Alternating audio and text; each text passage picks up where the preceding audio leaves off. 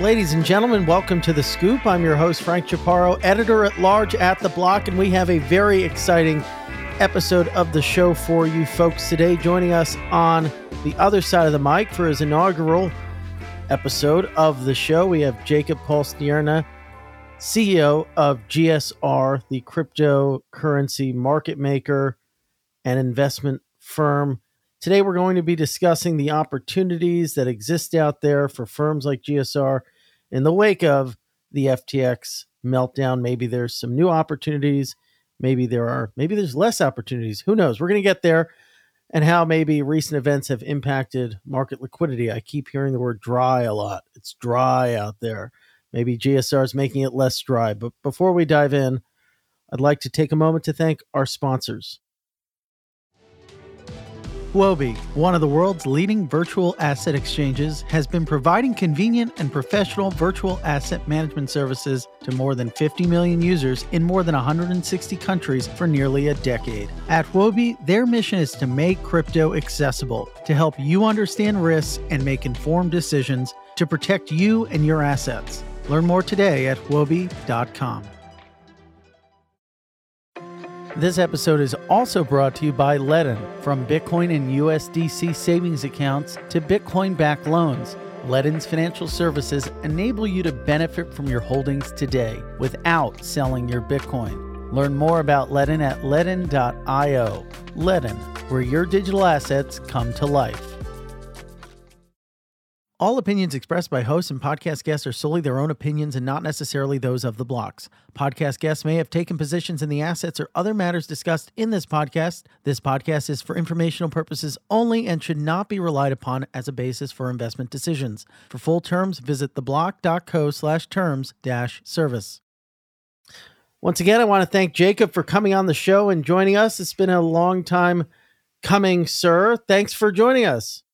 Thank you very much for having me.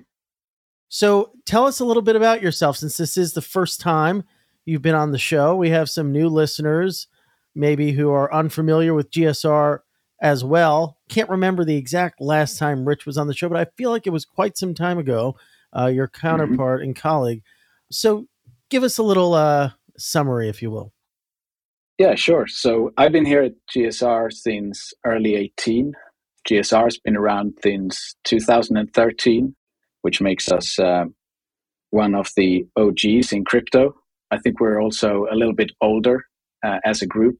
We're all, I think, now in our 40s, at least the original crew. I was previously in the quant trading space, a place called Two Sigma, before I came over here, and I found Bitcoin and crypto back in 2014. Since I've been here, we have evolved GSR to one of the larger market makers in the space, one of the largest derivatives traders, as well as options market maker and OTC desks. And recently, we have launched our regulated investment management arm. Fantastic. So how are you managing in the wake of this incredible, dramatic fallout of FTX? Yeah, I think it's hard to say that you would definitely see this one coming. That's quite a big one. From GSR's perspective, on the good side, we haven't really been involved in these broader contagion around excess leverage and, intra leverage and borrowing. We didn't have any dealings with Alameda or any of the other 2022 fallen from grace firms. But we did trade on FTX as a market maker and had some funds stuck there, which was a very manageable amount, but still very, very frustrating. In the broader sense, if you look in saying what has this really done? Well, it certainly pumped up all the pricing and all the valuations way higher than it otherwise would have been. But I think 2022 has shown that it's been 5 steps forward and something like 10 steps backwards. And the trust of the overall ecosystem is probably a few years further back than it should have been if this wouldn't have happened. And what impact has that had on capital markets or our crypto capital markets? There seems like trust has been sucked out of the system. Are people a bit more wary of their counterparties now? And are you giving each other a harder time, as it were? What does that feel and look like?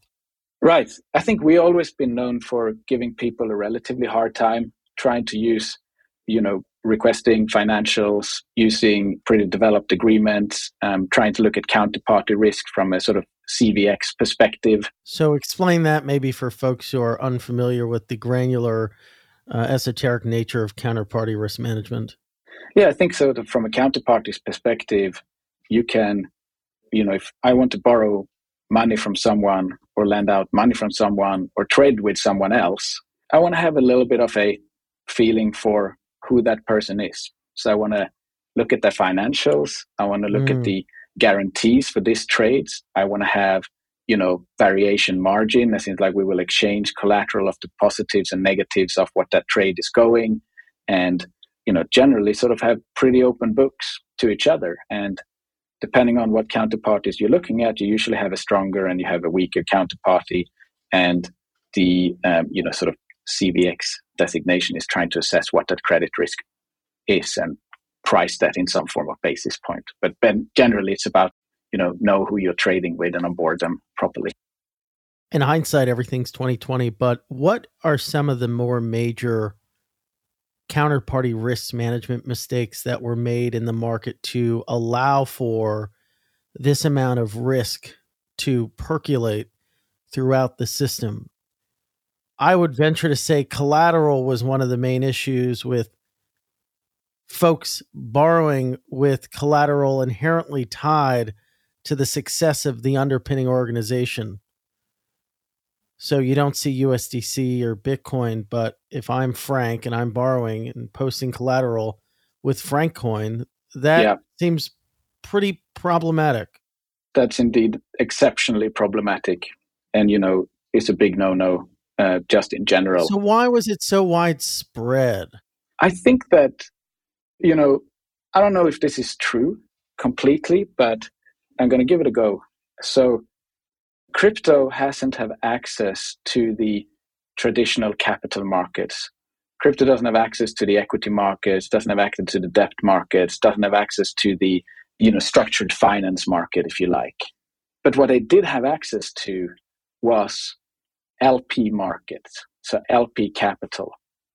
And a lot of these firms took in that LP capital and then found good business models by lending some of that LP capital out to other crypto players who couldn't go to the traditional capital markets. And they could do that because no one else would lend to them. But if they did it, they could demand a higher yield. So I think that it sort of perpetuated a bad behavior and a lot of contagion of, we know each other and we are mates. And then people started to develop, as I guess FTX did, they developed their own tokens and then say we can use that as collateral. And it just never applied a very rigorous model to it. And it all came crashing down. And there was complete lack of transparency. Yeah, the opaqueness is certainly one issue. Break down this part of the reason why there were a lack of standards around collateral was because there weren't many options or parties to lend from, in a sense. Well, I think that the sort of mature lenders across the world didn't find the counterparty of crypto firms particularly attractive and didn't enter that market, versus people who built lending businesses in crypto didn't have the expertise of understanding counterparty risk. Yeah. I mean, it's interesting, right? Like clearly they didn't, but without getting too personal or calling out individuals, I mean, it's not like we can go through even some of the folks that left, right? A firm like Genesis, they had their head of risk management. They had these different roles. It's not like an FTX where it was kind of a flat playground of folks gallivanting around the Bahamas, they seemed like they had the proper structure. What specifically was missing? I mean, I think they lended out assets to people they shouldn't have lent asset out in the first place. So just go back to, you know, some of the people that there's a few different ways. What was these assets used for? They were usually used for leverage, right? Mm-hmm. So, and how was these assets collateralized? In many cases, they weren't collateralized at all. Well, they were collateralized with, as you were saying, you know, very native tokens that were very correlated with what you did. I think it's a clear question of, you know, plain and simple greed here. And if I take it one step further, this is where the majority of these sort of infrastructure firms' revenue came from, with very few exceptions. It was either lending revenues from interest rates, or their counterparty who lended to was making money through leverage. So those are, in my view, very low quality earnings. If you lend out to bad counterparties, or if you just getting, you know, leverage return on something, you know, once one of that domino falls, as we can see, all of the dominoes falls. So the people that were borrowing, Three Arrows, for example, you know, they borrowed from multiple different parties, claiming that, you know, showing everyone the same part of their balance sheet. So just leverage up that part and just exposed it. And there should be controls in place for making sure that that doesn't happen. And there weren't. So where do we go from here as an industry? Do we set some standards in place? I mean, I remember way early on when I first started covering the space, there were these different attempts to create a sort of self-regulatory organization that set the rules of the road, as it were, for trading and risk management and many other, you know, wonky, pedantic market structure. Many of them sort of fell by the wayside or went quietly out in the night. People got a little bit too excited. Yeah, we don't need rules. Yeah. As a firm, are there sort of, you know, more, have you taken a more conservative approach, or rather are you set to take a more conservative approach? Are there any things you're looking for now? We are and have always been a much more conservative firm. We haven't participated in the leverage business or in, you know, we are not very leveraged, and we haven't participated in the lending businesses. You know, looking at a lot of these companies, it takes time to build out internal controls. It takes people to build out internal controls. And it's not always fun to jump through all these hoops or to ask all your counterparties to sort of open the kimono, as the horrible expression has it. But I think that sort of hinges on the fact that we all came from traditional finance. We might have been a little bit older. We also didn't take in external capital when we started. So it wasn't playing around with other people's money. And I think we put sort of, you know, our philosophy was always, if you're good at not losing money, you stand a pretty good chance of making money in this industry. So I think we definitely need more transparency and more controls and a better framework. And I think we have to be vigilant as individual firms around this going forward. I do unfortunately think that, you know, particularly in the US, we probably are taking a few years off the opportunity of us actually having a workable regulatory framework where we can, you know, run our businesses. Just looking at sort of Nexo chose to exit the US being one of those examples just now. So that's one part. The other part that I would say is that hopefully people will have learned some lesson from this. And I don't think by any means that we have seen all the consequences of this coming. I think there's more to come over the next, you know, few weeks or months or what it is, that, you know, some firms that wasn't immune to everything that's going on are still not fully disclosing where the losses are. They're trying to solve their internal problems, and whether or not they do it or not, I don't know. But if they don't, they're definitely going to have to succumb to the pressure. Can you walk us through a little bit about the Binance Recovery Fund initiative? How are firms like GSR involved in that, contributing to that effort? Yeah, so we're probably not the firm that you have seen most of in the papers, you know, over the years in crypto. We sort of think that we are a service provider to the crypto ecosystem or to investors into crypto. And most of the press, I guess, especially now, we want to be about the promise of crypto as opposed to sort of greed and fraud.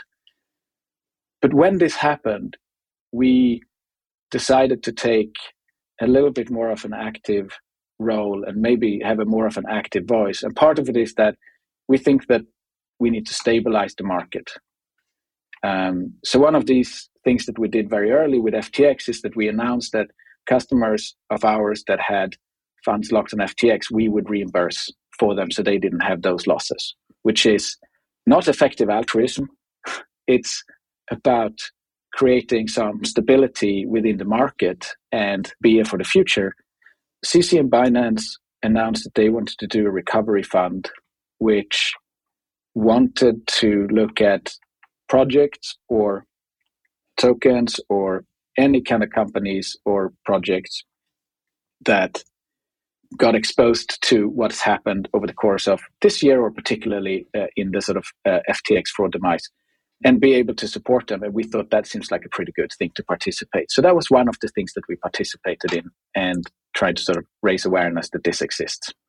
The implementation of the fund is very much such that people can apply to the recovery fund, which is it's not, as I understand it, purely an investment fund. It's to recover something that's gone wrong, and we get something in return. But everyone who's contributing is making, you know, in a coordinated way, but they're making their own decisions. Hopefully those funds are seifu and not being used to buy Bahamian real estate. I don't think that Sam can apply to the recovery fund. It should just be buying our bags, as it were, market buying, get price to be a little bit better. Speaking of which, how do you think the collapse of FTX Alameda has impacted market liquidity? Keiko, I think that's how you pronounce their firm's name, had a pretty interesting piece about the impact of liquidity, the sort of Alameda gap, they refer to it as. Do the markets feel different without Alameda making their way into these order books? Does it feel different by making way into their order books? I think Alameda was predominantly trading on FTX, and they were laying off some risk elsewhere. I think all of 2022 has seen a significant decay in volumes. Part of it comes with sort of the price decay, so that, you know, the notional of tokens traded, even if they are same, are less. Most of it has come in altcoins as well. The ones that holding up a little bit better is BTC and ETH. And this is a particularly big and unfortunate issue in crypto, because crypto is quite dependent on liquidity. Without liquidity, the networks doesn't really work. And that's why we are participating, you know, and trading across so many digital assets and supporting so many projects as a market maker to try to drive that liquidity. But it's certainly been driven out. And I think more than anything, it's not that Alameda has pulled a lot of liquidity out of the ecosystem and they were so impactful. You know, I have some other comments on that. Yeah, please. But it's more about that a lot of the fear, and people have actually exited the space. And when people have seen, you know, big losses, they sell everywhere and they haven't come back in yet. So we haven't started to see that same sort of, you know, retail participation, and a lot of the trust in the ecosystem has gone away, and we now have to regain that. And that's when volume will come back. Huobi, one of the world's leading virtual asset exchanges, has been providing convenient and professional virtual asset services to more than 50 million users in more than 160 countries for nearly a decade. At Huobi, their mission is to make crypto accessible, building the go-to hub for the next billion crypto users. Huobi believes crypto shouldn't have any barriers to entry. Huobi is committed to asset and platform security to help you understand risks and make informed decisions to protect you and your assets. Learn more today at Huobi.com. I also want to give a shout out to Ledn. Ledn, Bitcoin-backed loans and savings by Bitcoiners for Bitcoiners. As we've seen, not all digital asset lenders are created equal. Ledn prioritizes safeguarding clients' assets with its robust risk management approach. That is why Ledn doesn't actively trade or invest in DeFi yield generation strategies with its clients' assets, and only supports Bitcoin and USDC, two of the highest quality and most liquid assets in the industry. Ledn is also dedicated to transparency, which is why they are the first digital asset lending company to complete a proof of reserves attestation. Learn more about Ledn at ledn.io. Ledn, where your digital assets come to life. I also want to give a shout out to our sponsor, Athletic Greens. Recommended by professional athletes with one delicious scoop of AG1, you're absorbing 75 high-quality vitamins, minerals, and probiotics. It helps me start my day. I mean, I'm on the road a lot, reporting on a 24-hour market, so I need some sort of boost to keep me energized throughout the day. Who knows when a story is going to drop on my desk? Anyway, tons of people take multivitamin supplements, and I've realized it's important to choose one with high-quality ingredients that your body will actually absorb. As someone who's tried a bunch of different multivitamins and has still felt tired and run down, Athletic Greens has made a huge difference for me. But anyway, to make it easy, Athletic Greens is going to give you a free 1-year supply of immune-supporting vitamin D and 5 free travel packs with your first purchase. All you have to do is visit athleticgreens.com/scoop. Again, that's athleticgreens.com/scoop to take ownership over your health and pick up the ultimate daily nutritional insurance. Yeah, the distinction here is there is a gap, maybe to a degree. I think you think to a lesser degree than maybe the overall market that Alameda left. There's a larger gap that's tied to just folks being maybe a bit more wary to engage with the market in the aftermath of their sort of meltdown. Yeah, I'm sure that if you mean that sort of the Alameda volumes that came from sort of inflated pricing and, you know, that trading on FTX, I agree, that's probably came out, but that wasn't really genuine volume that the market wanted anyway. I'm more concerned about the exit of real participants from the market. We didn't see across other venues, you know, particularly big negative impact for the industry when Alameda turned off. In anything, we saw someone who was, you know, you can never tell exactly who it is, but it was clear that someone who was doing quite sloppy trading turned off a little bit. Yeah. Fair enough. So who's lending right now? I feel like the credit market's completely collapsed. Yeah, I think if you were dependent on lending or on borrowing, you're in trouble. Mm-hmm. We're back to the, you know, day one where no one here to support the industry with loaned assets or, you know, anything like that. I mean, there is some degree of responsible borrowing that can be done, but it's papered up and it has proper collateral around it. So it doesn't give you sort of massive degrees of freedom to just go out and leverage what you do. They are quite, you know, term-based and, you know, you need to have weekly or monthly updates and showing what you are. So it's much more restrictive, but it's also much more healthier. Mm. So the bigger part is that the LP market has dried out, and we can all talk about how big the opportunities are right now for people to invest if you really believe in crypto. But that's all good and well until they actually do it. So we'll see what happens with the protocols out there, which we're having their roadmaps now need to catalyze the way into, call it sustainability, And that might be difficult for some unless we see, you know, investor confidence return, good market structures return, and, you know, responsible players, you know, acting within the space. So what's the opportunity for GSR? Is there potential for you to, you know, in effect, one of your largest competitors got blown out? How do you eat up more of the pie? Right. I think there's a big opportunity in the sense that liquidity is more important than ever. And someone who can show that they provide a genuine liquidity for, you know, many years has a big role to play. So for sure, that's a market that we, you know, are encouraged to buy, even though the market has come down. Bits of the pie is obviously smaller. Mm-hmm. You know, we have other initiatives around sort of GSR, one which is sort of options trading, which we've always been quite excited about. And particularly now when all the sort of crazy DeFi yield is gone, it's a little bit sort of like the yield is dead, long live the yield. Mm-hmm. And that yield would actually come from the inherent volatility of the asset themselves. And we are uniquely placed to provide that. So if there is sort of a silver lining, I think we're here for the long term, and we're going to keep building out our franchise and working with our customers. And we have fortunate enough to know that we're going to be here for a long time. There's a silver lining. That's good to know. Yeah. Good to know. I wasn't sure for a while, for about a week, maybe 2 weeks. I couldn't, I was, the fog of war consumed me. Yeah. But now I'm pretty hopeful. Where do you see opportunity in DeFi? You think this is a tailwind or a headwind?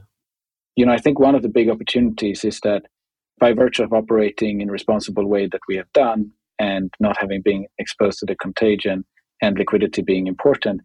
But I would also say, you know, obviously we are not linked to an exchange. We are not an internal market maker on an exchange, which is the big no-no. And it reminded me of this Acquire podcast that SBF did in end of 2021, where, you know, there was a lot of things about sort of the killer features about building something like a new exchange. And part of it was that, you know, everywhere else you get only 83% of your profits because the socialite losses and irresponsible sort of trading on those meant that you give up some of your profits, and FTX was supposed to give you, you know, closer to 100%, which, you know, obviously wasn't the case in the end. But part of the sort of difficult stuff that was covered there is about sort of customer acquisitions.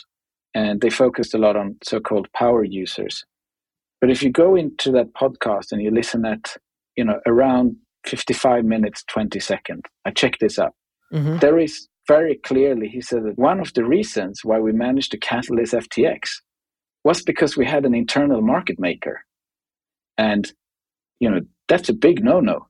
So it was out there the whole time. Yeah. Everyone knew. Everyone knew. But for some reason, like, it's a weird question. Why do you think no one really cared that much? I think people did care. I know a lot of people who cared and continuously said, you know, this shouldn't happen. Mm-hmm. Why is this allowed? And it's unfair advantage.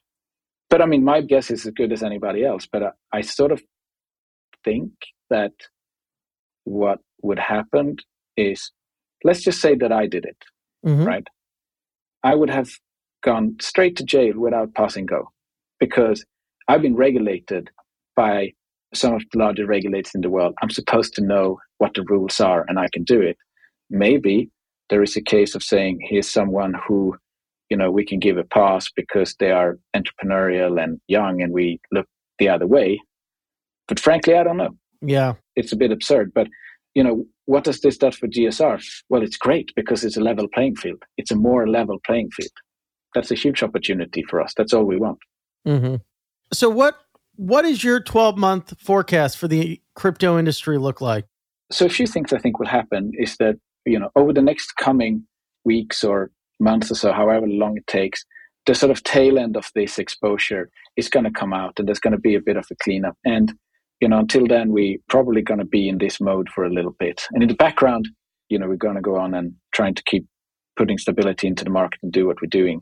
I think there will be a push to transparency, which we already see. So exchanges trying to show their inventory and their capital use. I think that we are already seeing that, you know, for example, like it's absurd that a market maker like GSR needs to hold millions of dollars on unregulated exchangers who can't tell us who the UBO is. Whereas that's our biggest risk. And I think that's going to go away. We're already seeing, and we are working quite hard on establishing a framework where we don't have to have that exposure and we can trade by having the assets, but we don't have to sort of give them all away. And if the UBO disappears, we just lost money. So these things needs to come in.